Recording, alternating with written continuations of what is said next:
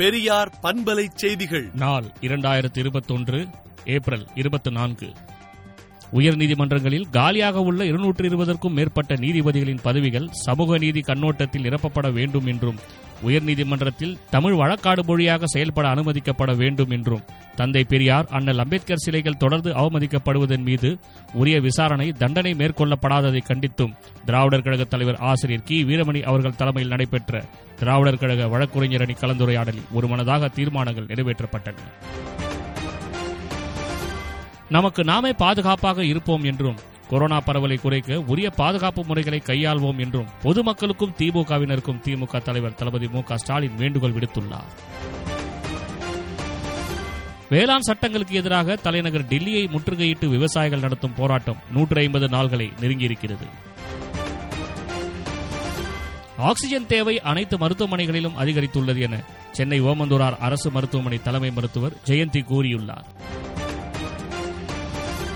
கொரோனாவால் பாதிக்கப்பட்டுள்ள தாய்க்கு ஆக்சிஜன் சிலிண்டர் கேட்டு கண்ணீர் விட்டு கதறிய நபரிடம் இரண்டு அறை விடுவேன் என கொந்தளித்த மத்திய பாஜக அமைச்சரின் செயல் சர்ச்சையை ஏற்படுத்தியுள்ளது. தமிழகத்தில் அபாயகரமான வகையில் கொரோனா பரவி வருகிறது. அதேபோல் உயிரிழப்பும் நிகழ்கிறது. அந்த வகையில் நேற்று ஒரே நாளில் பதிமூன்றாயிரத்து எழுநூற்று எழுபத்தாறு பேருக்கு கொரோனா தொற்று உறுதி செய்யப்பட்டுள்ளது. டில்லி கங்காராம் தனியார் மருத்துவமனையில் ஆக்சிஜன் பற்றாக்குறையால் இருபத்தைந்து நோயாளிகள் உயிரிழந்தனர்.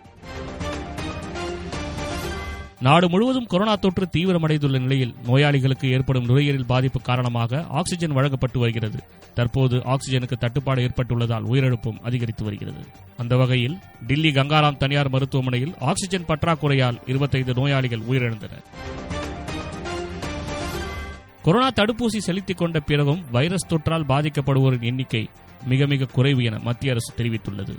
விடுதலை நாளேட்டை விடுதலை டாட் இன் இணையதளத்தில் படியுங்கள். பெரியார் பண்பலை செய்திகளை நாள்தோறும் உங்கள் செல்பேசியிலேயே கேட்பதற்கு எட்டு ஒன்று இரண்டு நான்கு ஒன்று ஐந்து இரண்டு இரண்டு இரண்டு இரண்டு என்ற எண்ணுக்கு பெரியார் எஃப் நியூஸ் என்று வாட்ஸ்அப் மூலம் செய்தி அனுப்புங்கள்.